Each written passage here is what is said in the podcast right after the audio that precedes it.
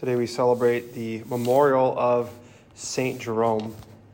And one of St. Jerome's most famous quotes begins with these words. He says, For if, as Paul says, Christ is the power of God and the wisdom of God, and if the man who does not know Scripture does not know the power and wisdom of God, then ignorance of Scripture is ignorance of Christ. If you and I truly know who Jesus is and, and who we are to him, we wouldn't settle for anything less. Everything would be dust compared to him, or ought to be dust compared to him. For those of us who have encountered the living person of Jesus in his holy scriptures, in the sacraments, and in community, there becomes a deep suffering in the heart of those who avoid Jesus. But the sacrifices we make to help them encounter the person, the living person of Jesus, are always worth it. The countless invitations, the countless restless nights, the sleepless nights, the anguish of waiting for others to finally surrender and get over themselves. The long trips, the mission trips, the retreats, and the discouragements, the frustrations, and then finally, when you experience those breakthroughs, the healings, people experience deliverance what does their face look like? They have a smile on their face, maybe for like the first time in a long time.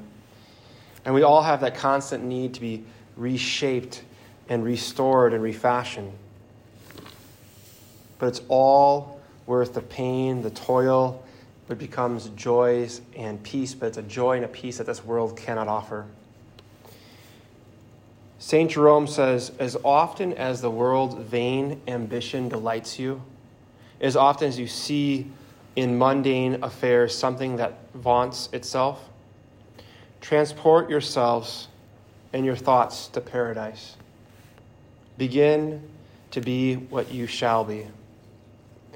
And there you shall hear from your bridegroom, who says, Put me as a seal upon your heart, as a seal upon your arm. And fortified both in fact and in mind, you shall, you shall exclaim, Many waters cannot quench love, neither can the floods drown it. End quote. We pray in this Mass and every single day that Jesus become a seal upon our hearts, upon our arms. We ask Him to fortify His love in us, to shatter all doubt that He is indeed the desire of our souls and our hearts.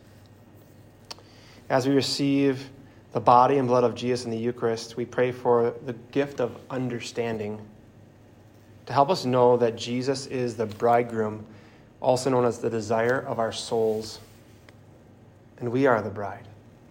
At every single Mass, you come down to receive the desire of your souls. And he says, Rest with me. Let come to me. We pray for the Holy Spirit to fall upon us to have His way.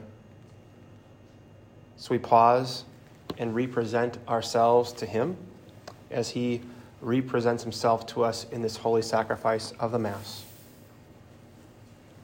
Saint Jerome, pray for us.